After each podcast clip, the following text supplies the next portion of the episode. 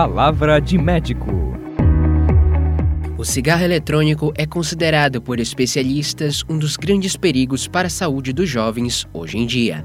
De acordo com pesquisa da Inteligência em Pesquisa e Consultoria Estratégica, cerca de 26 mil pessoas usam cigarro eletrônico no Pará.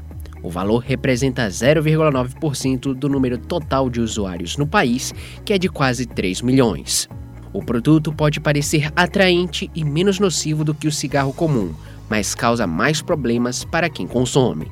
De acordo com o médico intensivista Renê Souza Franco, quem usa o produto pode desenvolver fibrose cística, que futuramente pode se transformar numa doença pulmonar obstrutiva crônica, né?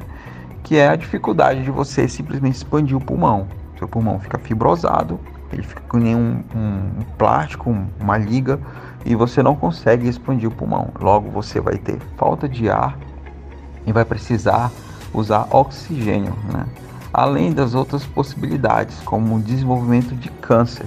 O médico René Souza Franco ressalta que o uso do cigarro eletrônico pode ocasionar a síndrome de lesão pulmonar. Isso diminui a imunidade do pulmão. Caso você use cigarro eletrônico, suspenda o uso e busque orientação médica. Sindicato dos Médicos do Pará e você, conectados com a saúde. Palavra de médico.